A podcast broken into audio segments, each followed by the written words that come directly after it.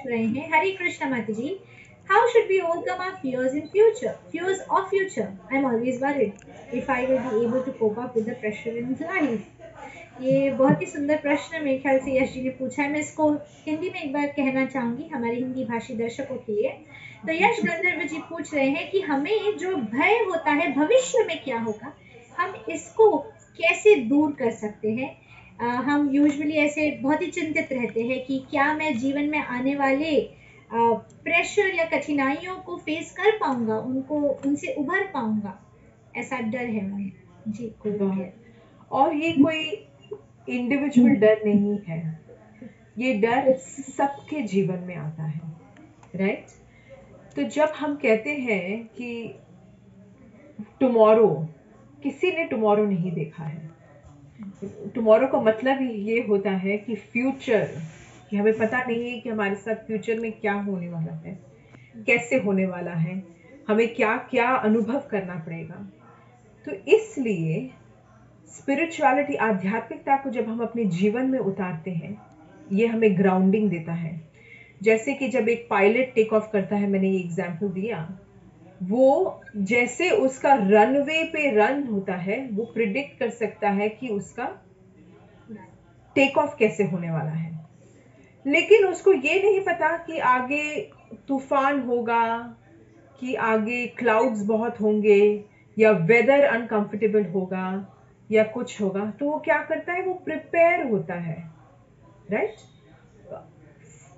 Flight uh, में fuel होता है सफिशिएंट इमरजेंसी लैंडिंग होती है पैसेंजर्स को बताया जाता है कि भाई आप इमरजेंसी के लिए प्रिपेयर करिए। आज तक मैं कितने प्लेन फ्लाइट्स में गई हूँ फॉर्चुनेटली कभी इमरजेंसी नहीं हुई।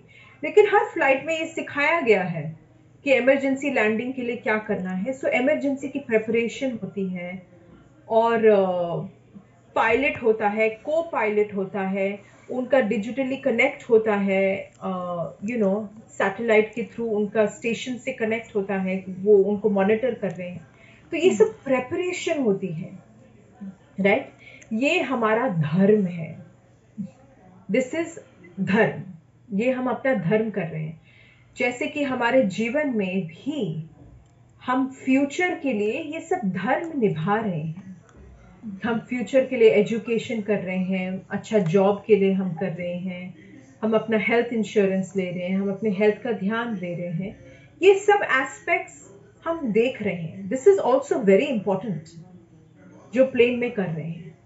But at the same time जैसे वो पायलट नहीं जानता कि सडनली वेदर चेंज हो जाए सडनली कोई प्लेन आ जाए, वैसे ही हम नहीं जानते कि हमारे जीवन में सडनली कैसी परिस्थिति आ जाए, कोई सडन एक्सीडेंट हो जाए, कोई जीवन में ऐसा, अभी हम कौन? दो साल पहले हम जानते थे कि ये कोरोना वायरस होने वाला है।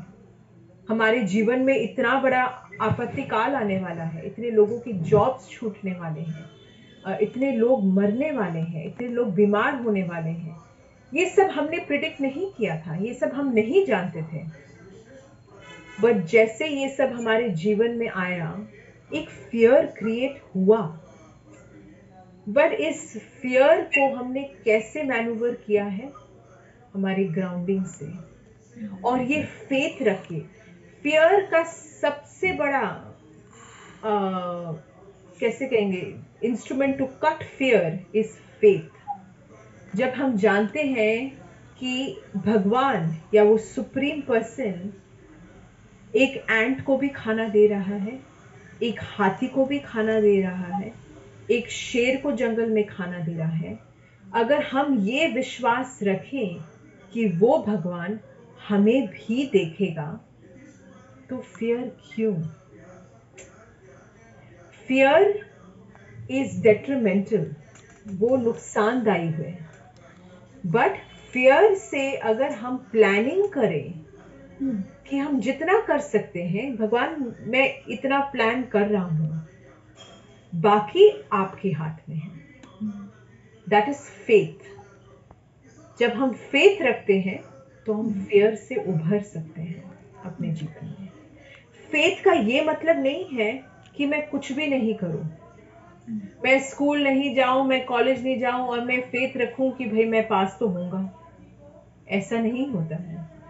जब भगवान ने महाभारत में भी अर्जुन का साथ दिया, पर भगवान ने ये नहीं बोला कि अर्जुन तुम बैठे रहो फेथ रखो, मैं तुम्हारे साथ हूँ।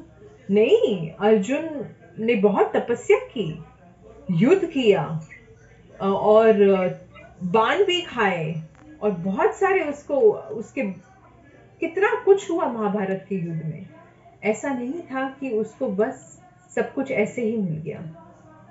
उसमें जीवन में सबक सीखने के लिए भगवान हमारे जीवन में अगर कोई परिस्थिति लाते हैं, हम जितनी जल्दी उससे सीख लें, भगवान हमें उस परिस्थिति से निकाल कर ये विश्वास रखें कि भगवान आपको वो परिस्थिति से निकालेंगे ज़रूर। और आप उससे उभर कर वो लेसन सिखाने के लिए वो जीवन में आपकी परिस्थिति आई है। जितनी जल्दी हम वो लेसन सीख लें हम उस परिस्थिति से उभर सकते हैं।